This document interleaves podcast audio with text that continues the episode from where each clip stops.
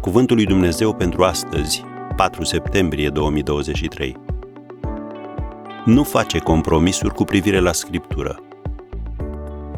Trebuie să ne ținem de lucrurile pe care le-am auzit, ca să nu fim depărtați de ele. Evrei 2, versetul 1. Noi trebuie să susținem cu tărie și să proclamăm adevărurile Scripturii. Care sunt adevărurile fundamentale pe care este clădită Biserica lui Isus Hristos?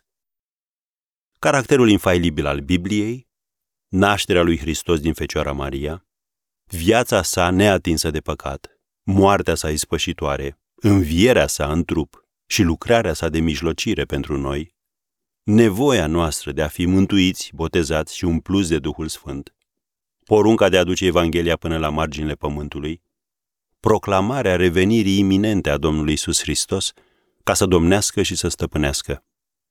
Aceste adevăruri nu se pot negocia. Poate că te întrebi, dar nu vom fi percepuți ca fiind înguști la minte? Tot ce se poate. Dar și legea gravitației este limitată. Și legile matematicii de asemenea. Dar ce spui de Apostolul Pavel? A fost și el îngust la minte când a scris în Galateni 1, versetul 8, Chiar dacă noi înșine sau un înger din cer ar veni să vă propovăduiască o evanghelie deosebită de aceea pe care v-am propovăduit-o noi, să fie anatema?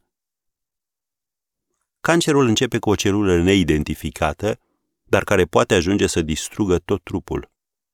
De aceea apostolul Iuda scrie în epistola sa, versetele 3 și 4, Vă îndemn să luptați pentru credința care a fost dată sfinților odată pentru totdeauna, că s-au strecurat printre voi unii oameni scriși de mult pentru o sândă aceasta, oameni neevlavioși care schimbă în desfrânare harul Dumnezeului nostru și tăgăduiesc pe singurul nostru stăpân și domn, Isus Hristos.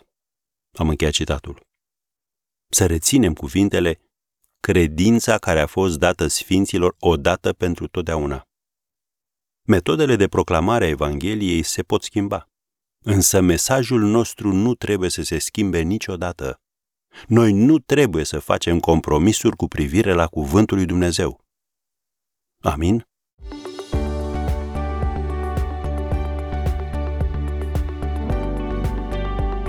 Ați ascultat Cuvântul lui Dumnezeu pentru astăzi, rubrica realizată în colaborare cu Fundația SER România.